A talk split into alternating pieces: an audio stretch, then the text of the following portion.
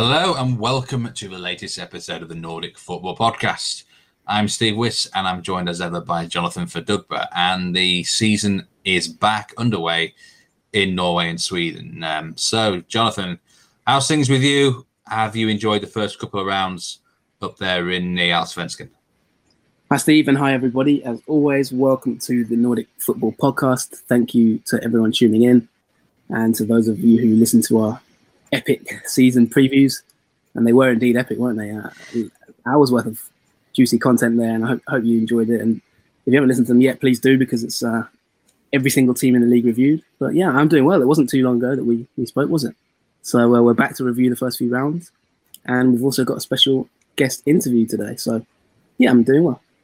Yeah, I mean, it was uh, they were absolutely mammoth episodes. And two of the um, two of the best episodes I think we've, we've ever done. Um, but two also two of the longest, and uh, this is not going to be anything quite like that. We've um, just going to sort of uh, take a review over the first uh, couple of rounds in, um, I say, in the uh, and uh, and also a, an interview, a special interview that you've done uh, in this episode, uh, Jonathan. If you want to tell the listeners briefly about that. Yeah, so today on the show, um, you know, we like to have diverse voices on this podcast, and I'm happy to be bringing you a special guest interview with Brian Clarhaut. Now, he's the manager of Umeå FC in the north of Sweden, very north, um, and he's an American manager, and he is on the show later to talk to us about the first weekend in Superettan, which just began as well, of course, as well as Allsvenskan, uh, the second division of Sweden. We talk about players to watch. We talk about um, you know what it's like coaching, being an American manager in Sweden, and just his general background. And we've got some really interesting insights. So stay tuned for that later in the show. Uh, I think you will enjoy it. Yeah, I'm looking forward to it, and um, so, so we're going to have to talk about the um, well the first uh, couple of rounds there in, in Sweden. Then, and uh, I mean, what what are the standout results so far for you, Jonathan? The two big ones that really uh, stick out. Yeah, I mean, we've had the first two rounds now. It's going to be one of those years, isn't it, Steve, where you're not going to have much rest. That's definitely, um, you know, only a week ago. We're already about to hit round three. So I think, like any other league that's catching up, playing catch up, there's going to be games every couple of days. That has an impact. There's going to be injuries, you know, that kind of thing. Um, but there's been some big results. I mean, just looking at the table, only one team after two rounds has a 100% record, and that is Norrköping. Now, they were my tip last season to win the league. Didn't quite happen, but uh, who knows? Maybe I got the years mixed up because um, they've had a fantastic start to the season. And I'll tell you one thing, Steve. I am absolutely, I couldn't quite believe, I didn't see the game, but uh, I tuned into live score uh, about half an hour into the match just to check what the scores were around Sweden. And lo and behold, I had to rub my eyes to make sure it was actually happening. It was AIK nil, Norrköping four after 36 minutes. Uh, Norrköping went on to win 4 1. And a fantastic statistic from that game is AIK conceded as many goals in that 36 minutes as they did in 25% of the entire of the season they won the league. Uh, only conceded 16, of course. I'll let you do the math there. But uh, unbelievable collapse from AIK, which is very rare for them. And yeah, so um, that was a big result for me, really. Yeah, I was um, looking at. Uh, I actually watched a bit of Norrköping Kalmar. Uh, just four home wins so far, by the way, in the two um, Swedish rounds, and no home wins in the Eliteserien yet. So maybe there's something in this uh, lack of home advantage um, with the uh, behind closed doors. But um, you know, Norrköping uh, didn't seem to affect them at all. They dominated Kalmar. Really, it should have been more than two one. And then that four 0 certainly stands out as, as very impressive. Uh, they've come out of the blocks uh, firing. I suppose at the other end of the spectrum, Helsingborg two shocking results for them 3 0 and 4 0 defeats against uh, Varberg uh, boys and uh, Kalmar.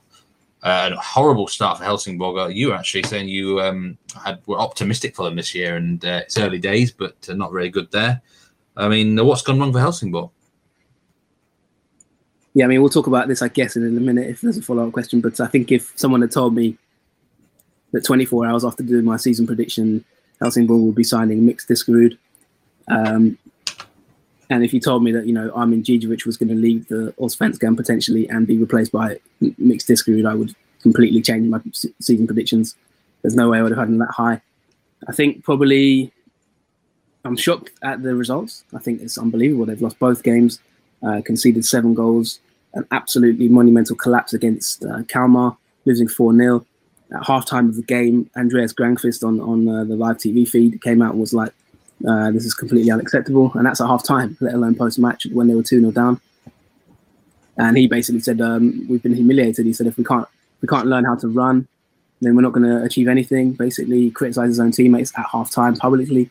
So that, that tells you a little bit about the mood. They, have got a lot of injuries, to be honest. Um, a lot of injuries in midfield. They only had one fit midfielder, really. And the likes of Abubakari have, have had an injury. Uh, Granqvist missed the first game, that kind of thing. They've, they've been missing some players. But um, still, to lose 3 0 at home to Varberg and 4 0 at Kalmar, two teams that you'd expect to be maybe in the lower end of the table, is is, is quite shocking. And um, yeah, not not a great start at all for Helsingborg. Maybe I've over, overestimated their their sort of young talents um, because clearly at the moment it's not quite gelling with the, with the injuries they have.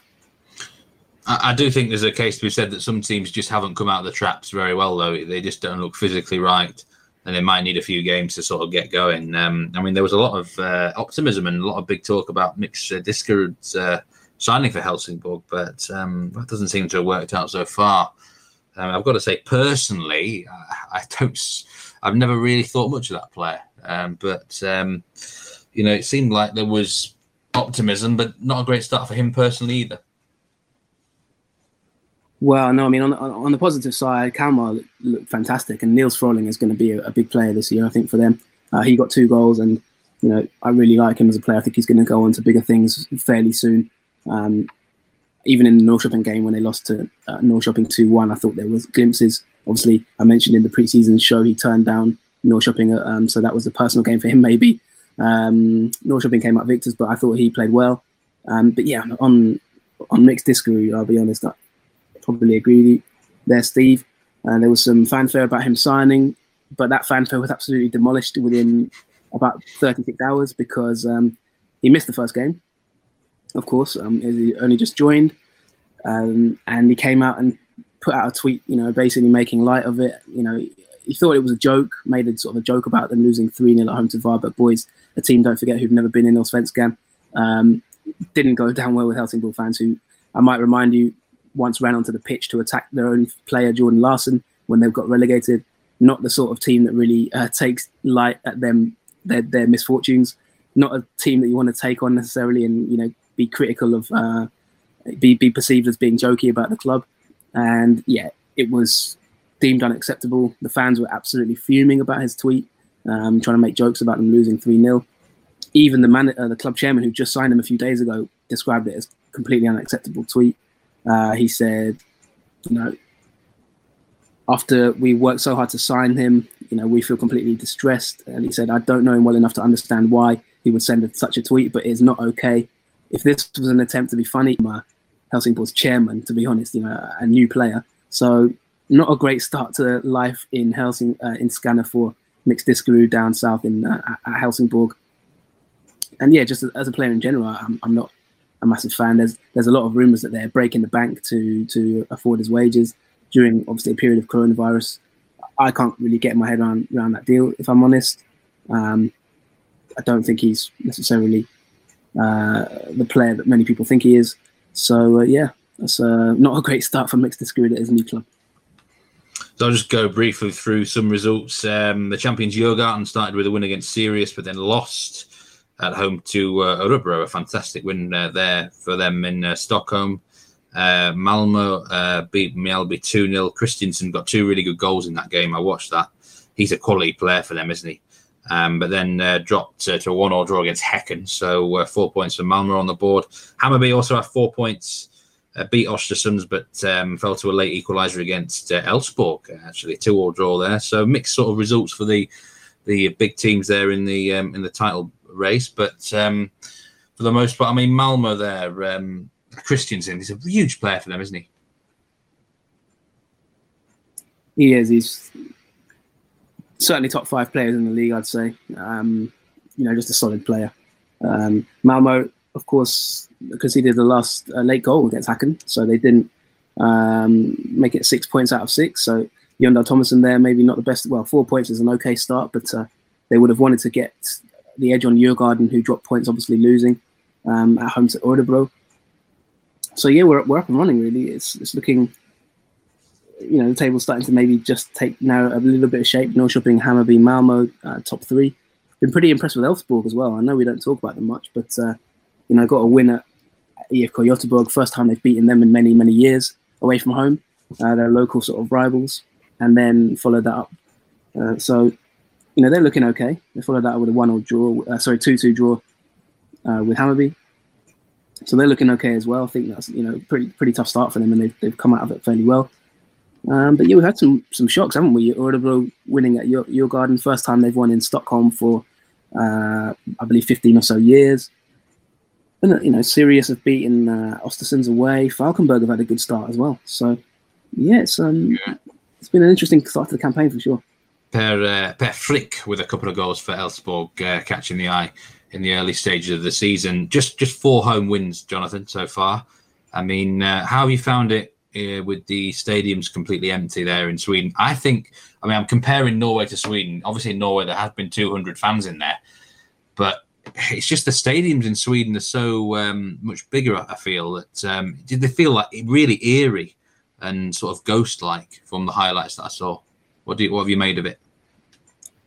Yeah, well, those those four winners were Kalmar, uh, Malmo, Hammarby, and Norrköping. So fairly big clubs actually. I don't know how that impacts them, but, you know. Uh, but then again, of course, the opponents they faced maybe on those days as well were they would be expected to win. Obviously, um, beating Kalmar, Hammarby beating Östersund, Malmo beating Mjällby, and then Kalmar destroying uh, Helsingborg. I caught the Norrköping Kalmar game um, where they won 2 2 1. It was a very weird atmosphere. Just, you know, no fans there. It, it felt a bit strange. Um, not as strange as Hammarby Östersund, I have to say. I watched that game as well. And all you could hear was um, Ian Burchnall and his coaching staff sort of shouting away in English at Charlie Colkett to, to sort of um, tactical instructions. So it was uh, inter- it was fun from that point of view. You could clearly hear sort of you know tactical instructions in Swedish and English. Well, obviously my, my Swedish isn't fantastic to hear Stefan Billborn's instructions, but um, I enjoyed that part of it. But yeah, because Hammarby have such a big stadium, it really felt quite eerie in, in a way. Uh, I must say, I'm not a fan of the Premier League sort of fake crowd noise. Oh, but, that's awful. Yeah, I prefer the empty. I prefer just the reality of the situation and hearing the empty stadium. Um, but it is strange in the games where they are, you know, really big stadiums that you just feel like and just just missing something, isn't it? It's just missing, you know, it's just missing that bit of flavour. If it's a, you know, if it's a Nigerian dish, you're missing a bit of pepper soup, or you're missing a bit of, you know, jollof rice. You're just missing some plantain. It's not right without fans, and um, you know, hopefully one day soon fans will return. But I, I, you know, we'll talk about Norway later. But I did see some fans in Norway. You can't, you can't, you can't tell me there was no fans in the games I saw uh, live on Eurosport. What, what was that about? Yeah, I think I was watching um, highlights of Stabæk, and uh, I can't remember what. I think it was the uh, Kinoshita, the striker, and you got one of the managers basically yelling out, "Take him on! Take him on! Take him on! You've got him! You've got him!" Um, but yeah, I mean, two, two, 200 fans have been allowed into the stadiums. Um, this was agreed, I think, last week. And um, you know, the idea was you, they got these fans go into a ballot, and they're going to be social distancing, etc. I mean, in a, in a couple of grounds, it, it, looked like half the bloody towns were invited. Like seriously, you ain't telling me there's only 200 in, in some of these stadiums. But I tell you what, some of the some of the guys were making a real racket, and um, it, it, makes a big difference. 200 makes more of a difference than you think. Actually, um, yeah. it's uh, it adds, certainly adds for a better atmosphere. Uh, or whatever, how many managed to sneak in there? I mean, Haugesund, I think there's a bloody hotel um, that uh, overlooks the stadium. I mean, it was rammed, and everyone looking in, um, you know, at the match. So, yeah, they've kind of done quite well for themselves over there. And uh, yeah, it's been the atmosphere. I think definitely was a lot better than the Swedish games. Uh, just that little bit of you know, 200 more makes a big difference. Yeah, I think I think uh, I agree with you. Hopefully, we'll be in a situation. We, you know, we've talked about the public health response. Been very different responses in Sweden and Norway. So they're almost not really comparable, are they? In terms of um, you know when when we the reactions. So they're gonna they're gonna be at different time scales, and we're gonna have different results from that. Um, but yeah, it was it was nice seeing fans in the stadium at, uh, in Norway. Obviously, I've been following the Faroe Islands a lot. They've got fans in the stadiums uh, all the time now. Um, but Sweden, it will it will take a, a, lot longer for that to come back. I think. Yeah, I, I definitely think so. So um, you know, two rounds um, got in in Sweden, and uh, we look forward to to the next round uh, of games there. There's uh, just having a look now at some big ones. The big one is Hammarby uh, AIK. So um, why do you think that one's going to go just before we move on to Norway? Well, massive game. Obviously, you know, we've just said there's going to be no fans, so I wonder the first big Stockholm derby. I wonder how that's going to be impacted in, in the sense of will fans turn up? Uh, we saw Örebro, for example. They had some fans definitely waiting for the team bus. Uh, we put out a tweet with a lot of fans with flares um, celebrating their win against uh, Garden. So you can't tell me that there's definitely some fans congregating somewhere at some point. Uh, and so for such a big game, Hammarby AIK, you can't tell me there's going to be no fans congregating. But but we'll see whether that's in bars or outside the ground. Um, a lot of pressure will be on AIK now. And we've had some tweets saying, you know, Rickard Norling out and stuff like that. So um, that capitulation against Norrköping is, is, is rare for uh, or you call to lose games like that. To be honest, um, so defensively solid in, in, the past sort of two, three seasons. A, a real capitulation. I know they've had some injuries. Um, Robin Tihi, who, you know, in the opening game, he was fantastic. a young teenage centre back who we talked about. He got a goal um, in the win at Örebro, a nice header from a corner. Uh, I've got high hopes for him in the future. But yeah, they, they this new system that they're trying to play. You know, there's a lot of talks about this new AIK, this new exciting, um, enterprising team looking to play more fancy fancy football. Um, there's been talks of a three-four-three type system where they play kind of a Gasperini, Atalanta style football. They got absolutely taken apart by Norrköping. Norrköping, you know, like I say, like I go back to it. You know, I like, I like Norrköping last last year, um, and the reason I like them is because they, they have got good players and they have got a good manager and they have got very sort of a, nice style of play, a nice system in place. Um, they were probably missing one or two things and had a really bad start. This year they've had a good start. So um, you know we'll see how they can go from there. But Hammarby, yeah, was, I, I didn't see the the second game. I'll be honest against Elfsborg. I haven't seen that yet, so I can't really comment uh, on that game. But I, you know, the first game against Ostersunds, they were just kind of back to their normal. Really, um, made a, a decent fist of it, but uh, the class of you know Tankovic, Bojanic, those kind of players, Kacaniklic, they got a lot about them. And um, AIK are going to certainly need to be more tight to get anything from that from that game. Elfsborg, uh, no comment uh, as per usual. So um... they've been good actually. They've had to phrase them. They've been good. so anyway, so yeah, that's uh, that's um, what we're going to talk about for the first couple of rounds in Sweden. But we're now moving on to an interview, uh, Super an interview, Jonathan. So if you want to introduce that. Yeah, this is um, as I mentioned, we're going to talk about the Super The first first round of games that's taken place. Uh, don't forget GIF Sundsvall. They were the team who played this team of Umeå on the opening day. Um, 3-1 win for GIF Sundsvall. They're looking to get back into the league this season.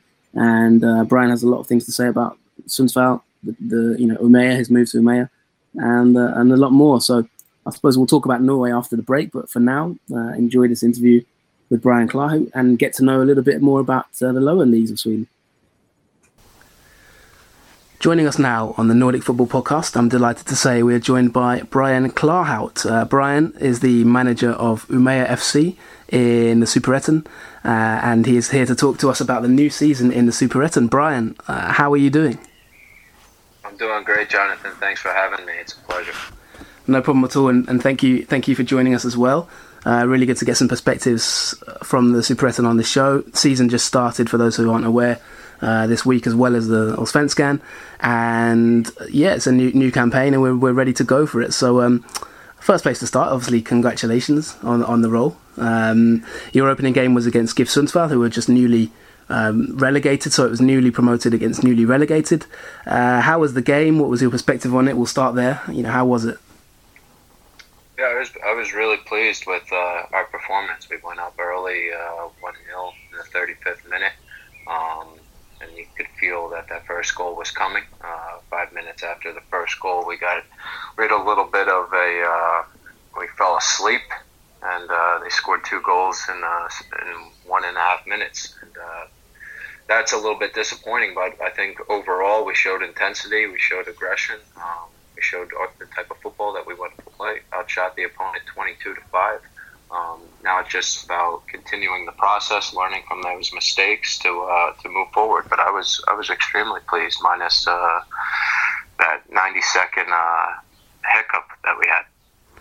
Yeah, it was a three-one victory for GIF Sundsvall, which you know, in fairness, is like you say, it sounds like you, you are pleased with the result um, in terms of the performance, and there's some positives to take from it for sure. Uh, I imagine that GIF Sundsvall will be one of the favourites probably to get promoted this season. Um, would you agree with that, having seen them at close quarters? Obviously, they've lost a lot of players. We talked about GIF Sundsvall a fair amount last season. Uh, always been a good team to watch. What do you think?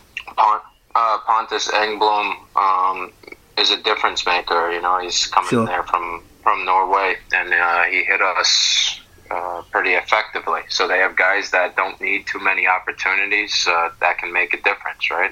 Like I said, five shots on goal, uh, three of them went in, and he was uh, involved in. He had two of those. So yeah, they have uh, big time players that can make a difference, and it'll be interesting to see how how their season ends up in November, December.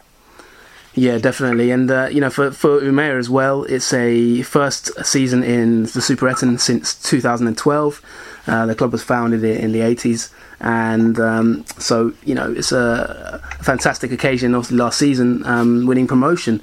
Uh, you're new to the role yourself. Tell us about how the opportunity came about because you were formerly at uh, Nyköping um, before in the same same division, I believe. Um, tell us about how the role came for Umeå and how, how did the move transpire. Yeah, prior to uh, you know the 2020 season, um, Umeå had interested me in 2019. Uh, they offered me the job uh, the uh, or for the 2019 season. I was still under contract, and I decided not to go. Um, once I got promoted, we stayed in touch, and that's how it kind of they they continued their interest in me. And we it was right after they won the promotion in Bray, we decided that, that this was going to work out and happen. Um, I've had quite a few players from Nyköping that have been uh, in Umeå, and I'm sure that had some influence with the board, with Danny Persson, uh, the sporting director.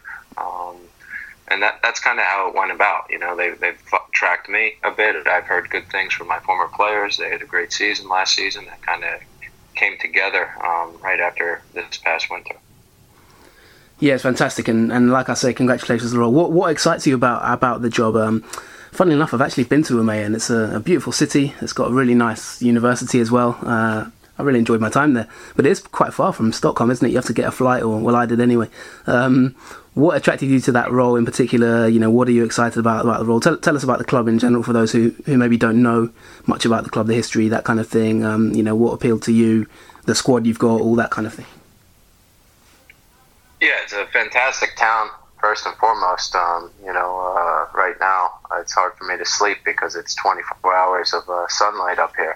oh, wow. So I, I've, I've, I've, had to go to IKEA and get those blackout shades um, in, in, for my bedroom. But um, no, it's a it's a club that's been in Allsvenska, Superettan, in and out. Um, went to Division One. It's a highly organized club. Last year, Danny Persson uh, took over in the sporting role as sporting director and his first year in that role, they went directly up, and he was uh, one of the main figures that were interested in me.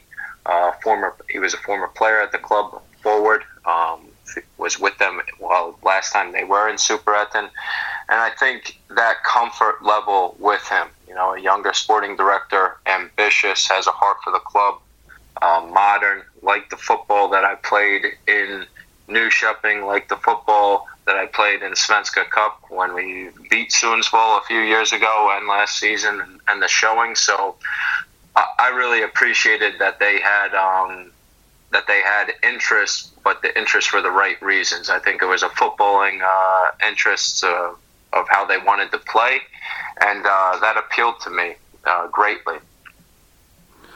That's fantastic, yeah, and it sounds like um, Well, you're definitely in the right place to go to IKEA in, Sweden, I think. So uh, there's no doubt about that. But um, I'm glad you've been able to get a little bit of sleep at least, um, which is great to know. I mean, you you're a young manager, uh, 34, I believe. Uh, how did you get into coaching? You know, to begin with your career, just tell us about your own uh, personal background. Um, obviously, you're an American coach. Um, how did you end up in Sweden, so, so to speak? Yeah, I was coaching. Uh, I, have I've had probably 10 to 11 years of, of coaching full time uh, in the U.S. system. I was in uh, University of Connecticut at a young age. I was 24, which is one of the premier college uh, university teams where there's a lot of pressure on you to win. And I was in, in a high level environment there, working for a great head coach, a great staff, great players. Probably, I think the whole starting lineup that year in 2011 went into the MLS directly. Um, and then after that, I took another gig as a first assistant uh, at Temple University. At Temple University, one of my roles was to recruit players there. So I was traveling to Sweden, to Germany, to Africa, to Senegal. Um, wow to recruit to recruit players. During those journeys, I met a guy, John Wall, who was uh, ICA's under 19s coach. Uh, I like this philosophy on the game. We hit it off uh, right away. And a few years later, as I kept going to Sweden, uh, he became the coach at Nyköping. Um, and uh, I was in between jobs, 2016, I believe, and he asked if I wanted to come over. I was just going to come over for a few months um, just to check it out and study Swedish football until I uh, went back to the U.S. on the next uh, on the next coaching job. But I ended up staying, working as an assistant for him, and then eventually uh, took over the, the, manager job at Nyköpings BIS. So that's kind of that's kind of how it worked. And uh, from there, you know, stayed there for three to four years, and now at Umeå. Yeah, and you had a good record at, at Nyköping as well, which I'm sure has stood you in good stead for your current role.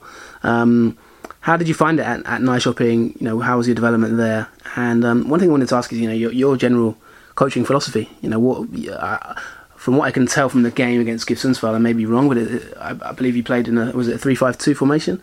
Um, yep. What is your tactical philosophy? I guess what, what what I you know tell us about your own beliefs in football, the style you like to play, how you did at Nyköping, uh, Nyköping, sorry, that kind of thing yeah, I think it was it was a great experience at Nyköping. You know, you worked with um, a lot of good players, players that have had experience in Allsvenska. Maybe they weren't ready for that. They were younger. They got their shot, and then they needed to restart. And uh, in senior football, it was challenging. Um, I really, I really enjoyed it. We did well um, in Svenska Cupen. Uh, twice. Um, played uh, we played Sundsvall, I think in 2018. We had a victory over them last year. Uh, we were in Svenska Cup playing guys. Um, who else did we play? It was guys. Uh, we had a we had a good showing. Örebro, we beat Örebro in the cup, so that it was a, it was a really good platform, and it, I was able to work with a lot of good players and be challenged and to and adapt my ideas and more so grow as a coach. Um, I think from a tactical standpoint, um, yeah, I've started out this season three five two. I ended last season in a three five two. Um, but it's not about formation. It's more about you know formation is about a num. It's a numbers game to me. Mm. I, I hope with this group at Emil we can go three five two and we see something in the twenty fifth minute. Okay, we can change right into a four two three one or 442 diamond. Um, I think that's what really good teams can do at the highest level. They can adapt that for 10 minutes. They can go into a different formation in 10 minutes. Um, my teams generally have a lot of possession. They're aggressive in the press. Um, they like to go forward. They like to shift the opponent. And I think it's modern football. I strive myself on uh, trying to get better each day, try trying to develop tactically each day, and there's been a lot of work and a lot of hours put into that daily. Um, to, to think of those, to think of that from a philosophical standpoint, and to implement that in training. Yeah, it's fantastic, and uh, like you say, it's quite modern, isn't it? Quite modern approach as well to have tactically uh, adaptable players. Um, we'll come on to that in a minute because I do have a question on, around that and kind of super SM players maybe that uh, have caught your eye, that kind of thing. Um, one thing I wanted to ask though first is, you know, you as a coach, you mentioned that you, you moved over, you, you met a, a coach who sort of uh, helped you make that transition to Sweden. Um, is there a bit of an American community of, of, of footballers in Sweden? Because there is, there does seem to be some kind of link uh, to a certain extent. Um, just players like Romain Gall, for example, who was at GIF Sundsvall and then went to Malmo and obviously has now been loaned to the Elite Eliteserien. But uh, uh, Brendan Hines is another player I can think of off the top of my head who was at Örebro. Um, there do seem to be some sort of uh, Americans who pop up every every now and then. Is there a kind of community of football, uh, you know, football pe- people involved in football in Sweden? Are you part of that, or is it kind of um, is there much awareness of you know Swedish football, for example, Scandinavian football in, in the states, that kind of thing? Um, well, I was responsible for bringing Romain Gall here. Oh wow! He played for me. He played for me uh, at Nyköping, so I was directly involved in that. Um, I think guys my age that played, uh, you know, Charlie Davies, uh, Alejandro Bedoya, uh, when they came over. Um, but yeah, uh, you know, Brandon Hines he's a guy that we played against uh, at University of South Florida. So um, all the American guys kind of know each other. I think it's a good uh, platform into Europe for certain guys, especially that was the conversation we had with Romain when we did bring him to Nyköping. Um, other guys that we brought over from the U.S. system, uh, Carlos Moros Gracia. Um, he's yep. a player I recruited out of Valencia in Spain. He played for me at Temple University. And then uh, we, we had contact with Sundsvall after we sent Romain Gall there. And he had a pretty good career for well. So I think it's uh, football in general, the networking. Um, but yeah, there's uh, you obviously know the American players. The American players know me that are over here, and there, there is some uh, there is some sort of uh, bond that way for sure. Do you think there's a um, an advantage to that? Is there is there a particular reasoning? Because obviously there are the um, you know work permit rules, for example, in England prevent probably prevent that to a certain degree. Um, we've seen in Germany. Um, there's a kind of a link between MLS and, and maybe the Bundesliga to a certain extent. Do, do you see a reason for that in, in, in Scandinavian football? Is there uh, an advantage to it, like you say? Is there some sort of scheme that makes it slightly easier, work permit rules, something like that? Or, um, you know, what are the advantages from your point of view on that, and what's your perspective on that? Yeah, I think you touched base on it. I think it's the work permit situations. Um, it's it's easier for American players to get a work permit over here as opposed to going to the UK, um, and that that's why we we see um, a lot of internationals, right? Whether it's Africa or America, um, it's it's a good platform to sure. establish yourself in European football. Um, and that's why we're seeing uh, a lot of uh, younger Americans in, in Bundesliga right now, as opposed to uh, going into Premier League clubs.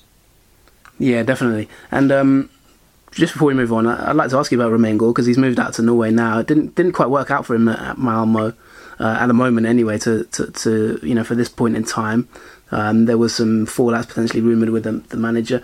What's your perspective on him as a player? Because you know, he's had a maybe not a great of time at Malmo, but he really was fantastic at GIF Uh, we had him in our sort of 10 players to watch, I, th- I, think, a couple of years ago, or maybe even last season. But yeah, you know, we've hi- highlighted him quite a few times on the podcast. What's your perspective on him and his, his um, ceiling and where he can go from here, you know, with being in Norway now? Yeah, I think uh, Romain obviously proved when he was at Sundsvall um, that he's a goal scorer and an effective goal scorer. And when he first went to Malmo, uh, when he was, I think he was a leading scorer or top two leading goal scorers in Allsvenskan at that time. During that transfer, he continued uh, the goal scoring. Uh, Romain is a is a player that can be not busy throughout 90 minutes, and then and then strike a ball on the upper shelf out of nowhere and win you a game. And you know, it's a question that I've thought about quite often. Okay, why is Romain maybe not getting a chance at, at Malmo. Why didn't it work out? Well, maybe, you know, with the depth that they have, they want someone that's extremely busy, uh, putting in a certain type of work rate for 90 minutes. And um, that, that, that, can, that can be the case at a place like Malmo. Mm. But I, I got full confidence if you give the guy 90 minutes, he's going to be a dangerous player, even if you think uh, he's not doing much within 90 minutes. I think he's proven that. Um, himself as a player.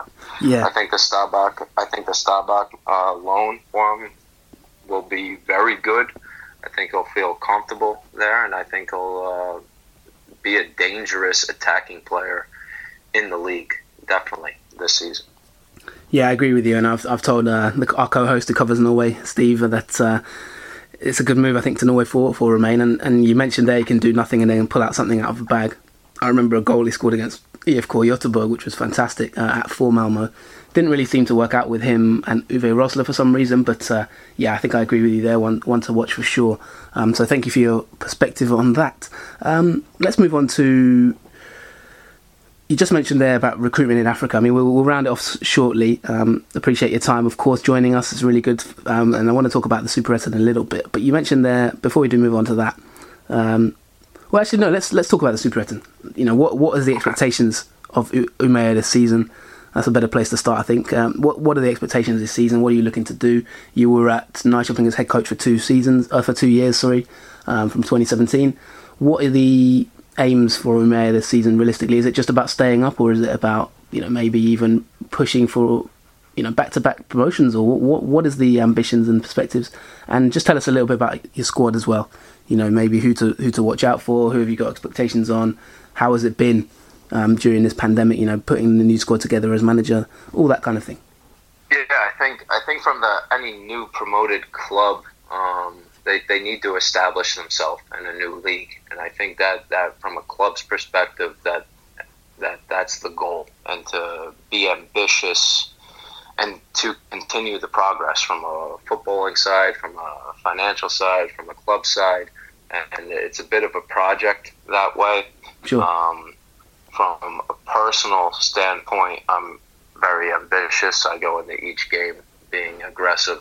Um, whether that's smart or not, that, that, we can talk about that. but uh, I, I, try to win. Yeah, definitely. Three points uh, each game, and I and I think that mindset has been reflective to my players. That's something that I've tried to implement since I got here in January with these guys, and uh, they shown that that first game. Yeah. Um, just let me sorry, just let me interrupt you on that. Um, I just want to ask a question related to that because that is very interesting. Um, when you say you want to win, and you know, you sounds like you're a very ambitious manager, like you said. How do you find players that suit that philosophy? You know, how do you get a group of players that really want to win? Um, that's just one thing I want to ask you there. You know, like for example, when you're recruiting, how do you make sure that you've got players that also have that mindset of you? Because you know, it can be difficult maybe to identify those kind of players until you work with them, um, right? How do you go about instilling that winning mentality um, before you move, before you move on, finish the answer to the other? I, think you have to have four to five cultural influencers of players on your team hmm. that are highly ambitious, that are winners, that bring it daily. And I think that kind of sets the tone. I think it, you need to put them in a certain type of environment where they hate to lose, where it's competitive. And I think the rest of the group uh, conforms conforms to that those four or five cultural influencers with the leadership of the coach. Sure. And that's something that we've tried to uh, implement this year. And it's also doing your due diligence with uh, recruitment, kind of seeing how the person is, kind of looking at the player. Okay, is he has he been uh, a part of a team that's been relegated uh, two out of two seasons? Well, that's something that you really have to consider. Is he part of a losing environment? Does he have a losing mindset? And then you look at guys' careers who have been winners. So you do a little bit of both. It's a little bit of your own responsibility of setting the environment and culture uh, daily, and uh, making sure you have the right leaders and the and the right environment uh, within your team. And as a manager, how do you set that culture as well? Uh, you put demands. There, it's, you put demands uh, physically. Um, you put demands tactically um, and and you're constantly challenging the group, and you're making them very uncomfortable daily, and hopefully, and you know, if you ask my players, one of the things I always talked about talk about is you got to be comfortable being uncomfortable, and that's what separates good from great, in my opinion. It's fascinating perspective, yeah, definitely. Uh, interesting insight there. Um, you mentioned, yeah, that you, you want to win and you want to establish yourself at Umeå, kind of, and the club, you know, within the Super Superettan. Let's talk about Super Superettan in general because, yeah, you know, who do you think will be the main challenges for the league this season to go up? Uh, who, and have you had a chance to sort of really understand the league um, just from your own knowledge generally or watching games, that kind of thing? Who, for those who maybe don't listen to this podcast and don't maybe watch the Superettan as much, who, um, what is the standard of the league? Who are you expecting to perform well? And are there any players as well to keep an eye out for, both at uh, Umeå and in general in the league? I, I think it's it's a very good league. I think it's a great uh, second division in Europe. I think it's competitive. Um, and I think that's reflective on you see the transfers from players going into big leagues, into big teams uh, from Superettan, uh, especially the last few years. Um, obviously, Brage is one of the one of the favorites. They had a good season last year. Um, I like Degerfors right now. I watched them uh, yesterday versus mm. Brage and Jönköping Södra, I think, is an interesting team. Yeah. Uh, I think it's a compared to where I'm coming from. I think it's a little bit more physical. I think it's a little bit more direct, um, and it's a little bit quicker, obviously. Um, but I, I, think the league's good. Uh, in my experience, playing Superettan teams and Allsvenska teams in the past, with whether they're cups or friendlies, um, yeah, you get a you get a feel on it, but you never really get a a proper feel until you know we started on Tuesday. And um, but yeah, it's a good league. So there, Degerfors, Jönköping, and uh, yeah, a few other, and IK Brage. You've said there. Um, yeah, yeah. Are there any are there any players to look out for? And the other thing I wanted to say on that is, you know, you mentioned that you've been doing a lot of recruitment, say in different before you moved to to uh, to Sweden. You know, you mentioned you were sort of looking at players in different countries and that kind of thing. Um, how do you identify talent yourself, and how how is the recruitment set up at, at Umeå? You know, how, what do you look for in a player, for example? I know you just mentioned there the winning mentality, making them uncomfortable. Um, what else do you look for, and is there any players in the league um, that you've seen already? Or you know, you mentioned there, for example, the Gibson forward. Um, is there any other players that we should keep an eye out for? Yeah, I think it, you know we have certain traits on each position um, that we look for in players, or me personally, one thing that I do like is guys that can get out of pressure. Um, that, that's a that's a really big trait that I, I, would like most of my players to have, especially guys playing out of the back. Uh, I think uh, we work a lot of times on different type of rotations to get out of pressure, mm. so teams can't do that against us. We want teams to pressure us. Uh, I think the hardest thing in football especially you see it a lot in Scandinavia. It's these mid to low blocks with not too much space that are very organized, and we want guys that um, you know that can break those things down. Um, in terms of what, what was the other question? Sorry just any players to you know you just mentioned there the the, the attributes that you like uh, and obviously you've worked in scouting before like you said in different countries um, are there any players that you've seen so far in this league uh, that you like that we should look out for maybe um, or, or even at your own club that we should you know keep an eye out for? Yeah, uh, Victor Edvardsen. Um, he was in Division One Norra last year uh, with Karlstad BK. He's with Degerfors. Uh, good player, uh, powerful forward slash winger. Um, had a great game yesterday. Uh, involved in I think all four goals in Degerfors 4-1 victory over uh, Brage. Uh, two goals, two assists, if I'm not mistaken. So that's one to keep an eye out for. Mm. Have Christian Christian Kwaku at Brage, yeah. uh, former player of mine at Nyköping, uh, was had had a rumor to uh, a few different clubs this past window. Uh, scored quite a good number of goals last season. He's he's an exciting player, and I expect him to have uh, another big year. Um, who else? Uh, you have uh, Mustafa Zeidan um, on Jönköping Södra uh, from Frej. Had a chance to watch him at Frej. Uh, smaller central midfielder, busy, can drive, unlock opponents. So I think, uh, as well as I touch base on Pontus as well and uh, Sundsvall. So I think those are a few guys that might have very good 2020 seasons. Fantastic. We'll keep an eye out for them. Uh, thank you so much. And uh, fin- final question um, for you, Brian, just on the, you know, your own your own your own background. Um, you didn't have a, I don't believe, a professional playing career. Is that is that correct? Yeah. No. Yeah. So, I started coaching very young. Yeah. So, someone who um you know comes from that background, you know, what advice would you give to maybe you, you know you've, you've you've been so successful to get to this point to get to Super Ettan, you know, um, without that kind of traditional maybe pathway that others have the um, maybe advantage of. So you you must have worked extremely hard to get to where you are today. What advice do you have for um, you know people who maybe want to go into coaching or, or want to experience different environments, uh, coaching abroad? Uh, for you know, for people like that, what what advice do you have? Um, and even you know, from the perspective of language, like you know, is it difficult? Have you learned the Swedish language? Has it been hard to do that? Just maybe give us a little bit of perspectives about that. You know, your life in general um, abroad and that kind of thing, and any advice that you might have for maybe people who want to do similar in the future. Yeah, I think um, that's a good question.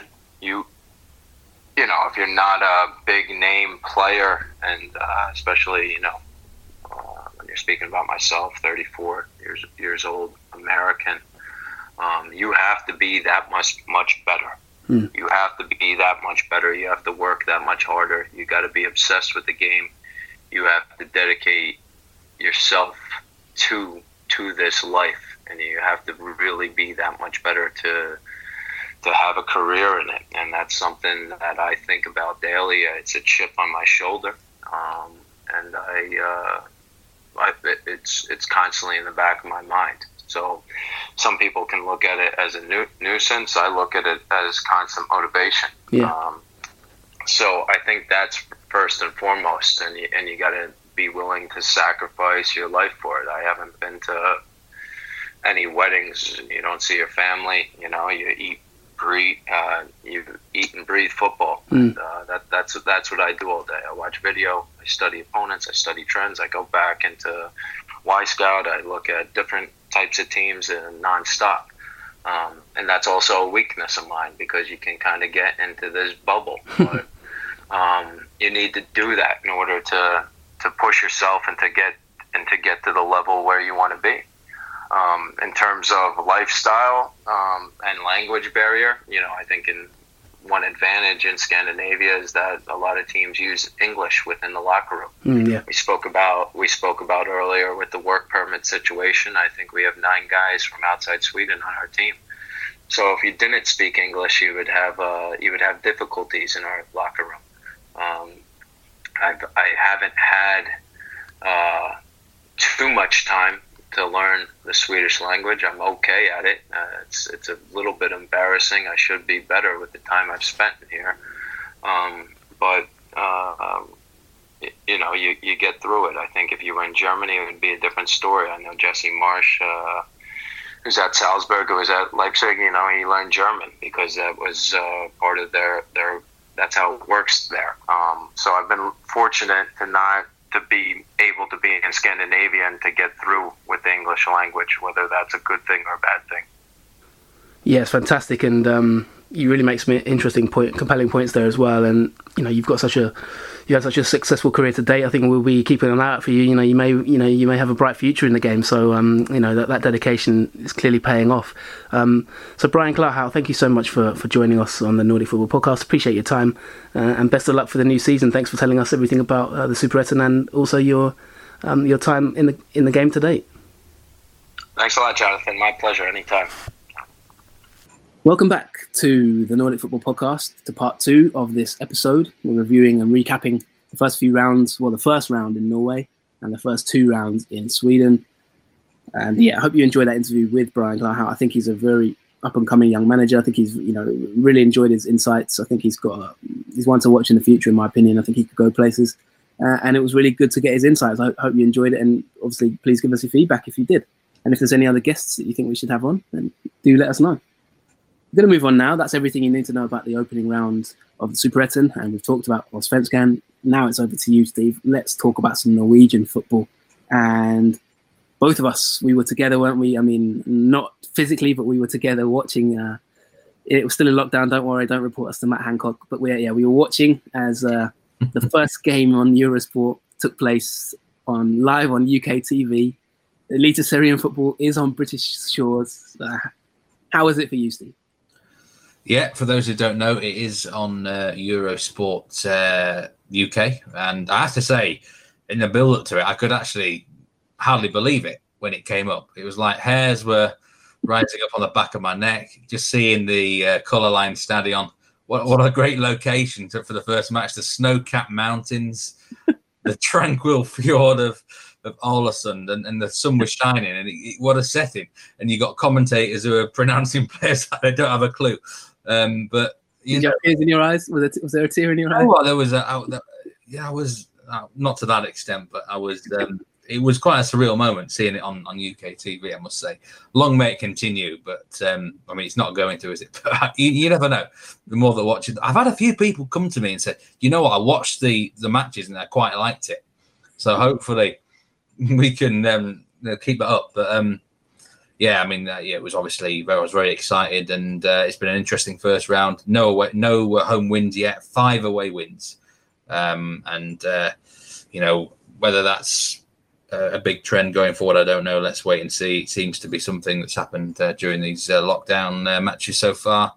But uh, yeah, glad to be back.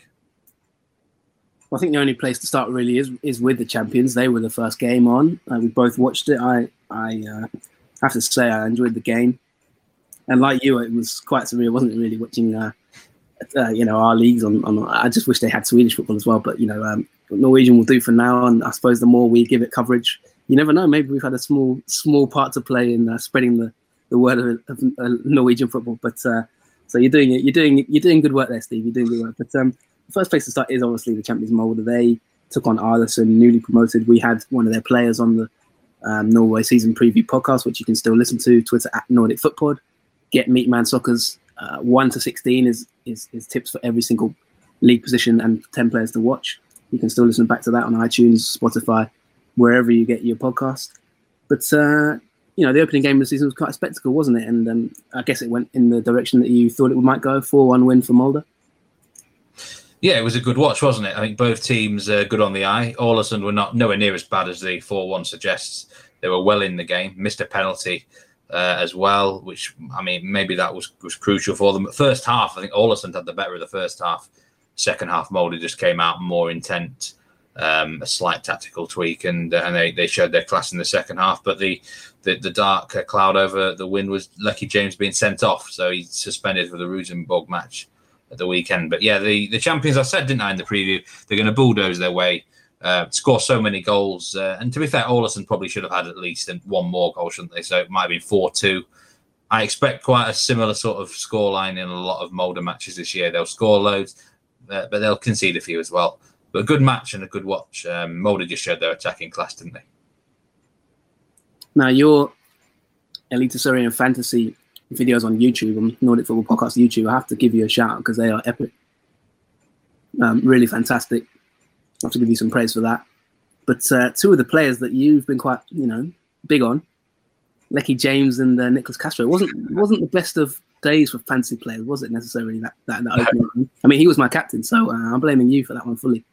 But um, what's the best games was it for those two players? He was my captain as well, and I'm sure along with thousands of others.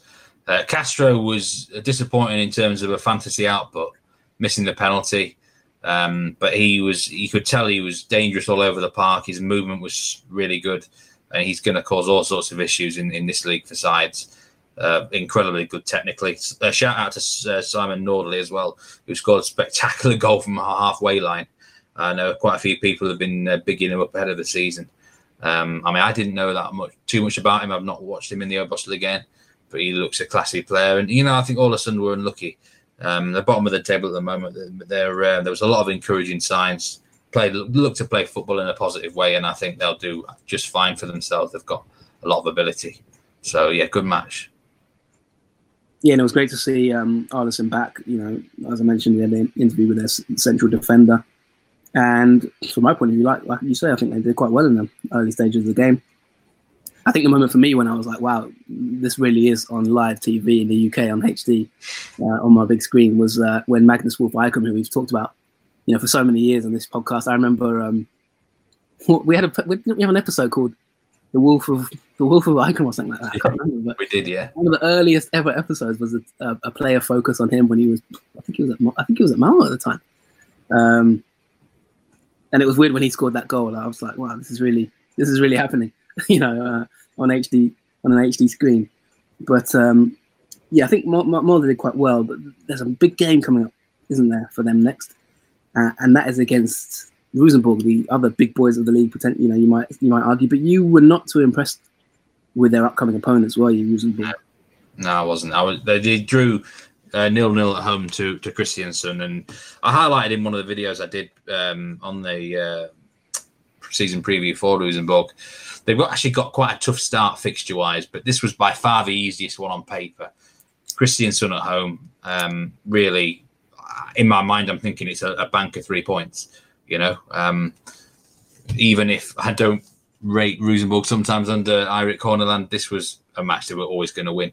But they were horrible in that game, Jonathan. They um, very much laboured to, uh, to to the to the to the draw, and I mean expected goals was 1.03 for Rosenborg against 0.53 for Kristiansund, uh, taken from Wyscout, our partners. And um, I mean, effectively, two of those registrations for, for Rosenborg were, were just two big chances in the game. They, they didn't really create much throughout.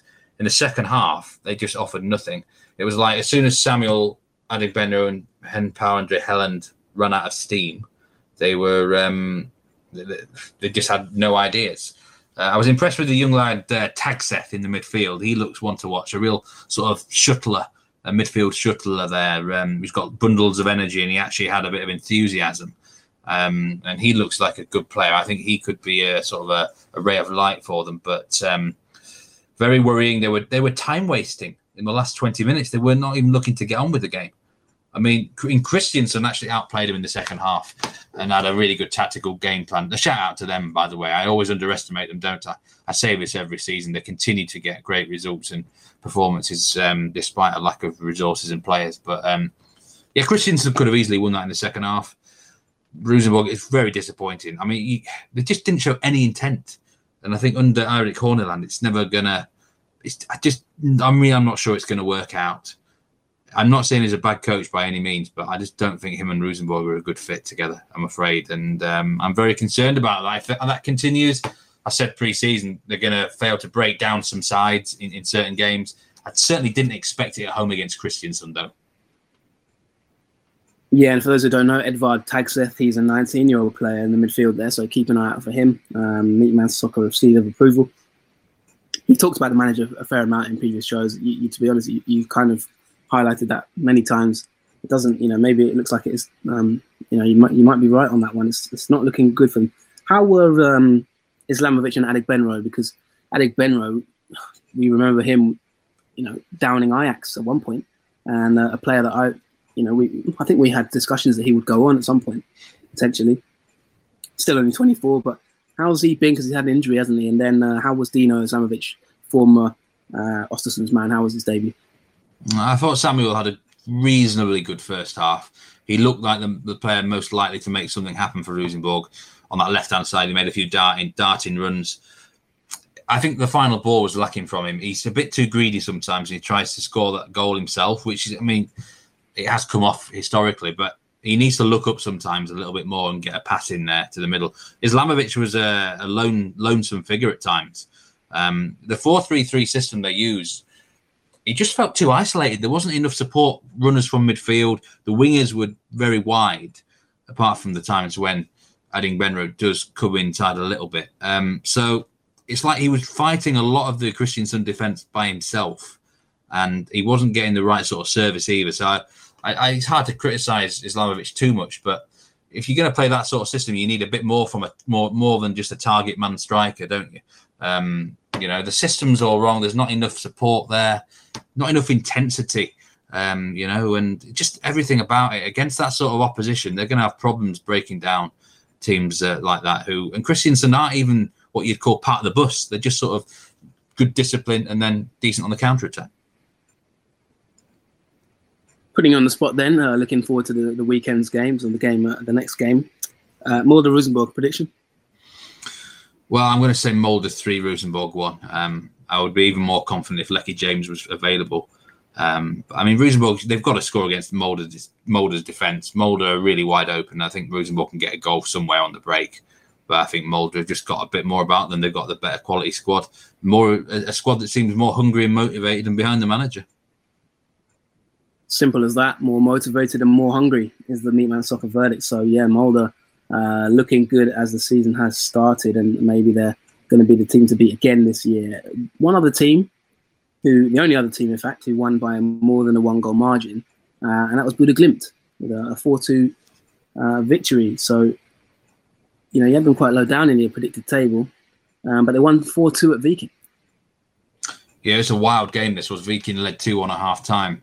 I mean, to be honest, based on that first match, I might have underestimated Bodø/Glimt. To be honest, they looked the better side. They looked really physically fresh, well drilled, well trained, and they lasted the 90 minutes. Whereas Viking tired a bit. Um, I mean, Bodø/Glimt they just continue to they picked up where they left off last season. Really, so attack minded, really well drilled. Jens Petter Hauge had a good game. I mean, there's been a lot of talk about him moving to a Belgian club, Cercle Bruges. Um, no one really sh- sure exactly when it's going to happen, though. Some saying the end of July. I mean, usually players, when they know they're going to move, are not included in the squad, are they? Or even if they're included, they get very moody and they don't really play that well. But he was just right up for it, properly motivated, very professional performance from him. Uh, I was also quite impressed by Sondre Fet's debut debut for Bodø/Glimt.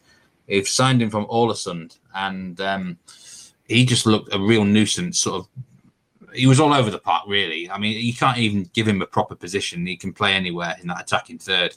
But he typical sort of Bodø/Glimt player, um, you know, making a right nuisance of himself, pacey, quick, technical. They look good, and you know, if they keep playing like that, they'll get in the top five again. Uh, I may well have underestimated them, to be honest, uh, Jonathan. They're just um, really well coached.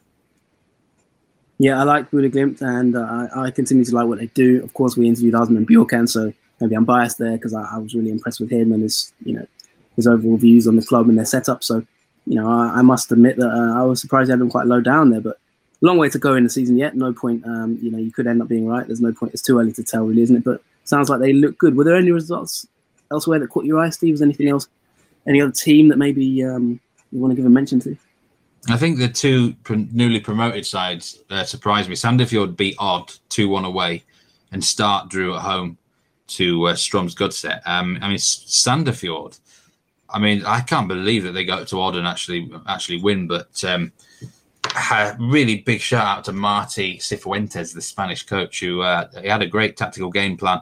He restricted Odd really well. I mean, it looked like he was going to be nil nil, and that would have been a fair result, I think, for the for the match. But uh, he made a substitution. The Brazilian Zé Eduardo, I mentioned him in the season preview podcast. He comes on from a uh, and they got a corner, uh, attacking corner, and he scores with a header. His first touch literally came on. He must have scored about five seconds after coming on the field. It's unbelievable. It's like Odd obviously just went to sleep completely and didn't pick him up, and the goalkeeper maybe should have saved it. But really good tactical game plan. They actually look like they might not be easy to score on.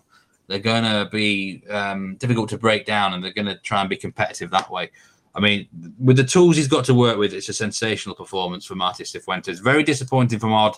They didn't look at the races at all. They look like there's definitely turmoil there with Torgeir Børven, who's his head's in the clouds a bit. He scored a penalty, but he's moving on probably to Rosenborg or somewhere else.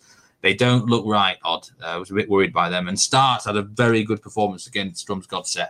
So, hey, you can't underestimate these promoted sides, can you? They always seem to have a bit of momentum about them. Yeah, I think there's been, you know, you mentioned that Torgeir Børven, and it looks like you said he, he is indeed off. Um, big rumours with, with Rosenborg. Are you worried at all about Odd this season, Steve? Because they, you know, they finished quite well last year, but are you worried about them? I, I am worried about them after seeing that performance. They should be hands down better than Sandefjord and easily winning that game, uh, but they looked tired. They didn't look uh, focused enough. Um, they're using the same formation as last season, but I think they're a bit old as well. The squad's very old, and that may well be a big problem as the season develops. I mean, that back four, it's all over 30. Um, there's not that many fresh legs apart from the young lad Bjørtuft who, who started. I mean, Marcus is a nice player. Uh, NG's not a bad lad. They missed Elba Rashani on the right wing. That's a big loss. We must say that. Probably missed their best player outside Børven. So um, yeah, it's not all doom and gloom for Odd, but that is a very worrying, not just the result, but the performance. In that they just didn't really look like ever winning that match in a in a game they're massive favourites for. So I am a bit concerned about Odd based on that. I've got to be honest. Interesting stuff, and then we'll you know we'll we'll end it on a on a positive uh, result. That was a win for Vålerenga, who you you know you've got high hopes for the season. It was a it was an awful game actually. Um, funny enough, I was watching this game and there was a big thunderstorm in, near my house, and uh, I lost signal for about twenty minutes. I wait all my life for um, for Eliteserien football on TV, and then the signal goes for twenty minutes due to a thunderstorm up in Yorkshire. You, you know, you can't write that script, can you? But it was an awful game, really boring. But that's what Fagermo is going to bring to Vålerenga with it in the season preview. He's going to make them much more solid. Um, but I do want to end the podcast on a on a very good note, and that is uh, uh, it was what it was fantastic to see Ali Ahamada on Eurosport HD starting for Brann against uh, Haugesund away, and he started life with a victory, a two-one uh, last-minute winner for Brann uh, against Haugesund. So uh, congratulations to them. Congratulations to Ali Ahamada, who is a real legend. I loved him when he was in French football with Toulouse, and I did say on a tweet I want to get him on this podcast for an interview. It's one of my ambitions. So if you are listening, Ali, your invitation is there, my friend. Anytime, any place. Well, I, I do think that it's probably about uh, Even's chance that by the end of this season we are renamed the Ali Ahamada Football Podcast uh, because such is the mutual admiration for that man. So yeah, we both have fond memories of him from our time in French football, and um, he will always be welcome, as you said there. So um, let's wrap it up there. I think we've given the predictions for Molde, Rosenborg. That is the big game in Norway uh, this weekend. We're going to come back next week with uh, recaps. We're going to have maybe more of a team in focus on the next pod, uh, maybe some players in focus as well. After three, two, three games, we'll we'll have a bit more perspective on on all the teams. So um, thanks so much for listening. Hope you've enjoyed the interviews. Hope you've enjoyed the, the show. And don't forget, if you want more of us, we've got a good three hours at least on the season preview podcast for you to tuck into with every single team um, in both leagues reviewed and analysed. So enjoy that if you haven't already. Uh, thanks for listening. We'll be back again soon. You can follow us on Twitter at Nordic Footpod or at Neatman Soccer for Steve or at JF Futbol for myself, JF F U T B O L. And of course, we're on Facebook and Patreon as well if you uh, want to get involved. So thanks a lot for listening. We'll be back soon. Enjoy your weekend of games. Goodbye. Thank you very much for listening, everyone. Take care. See you very soon. Goodbye.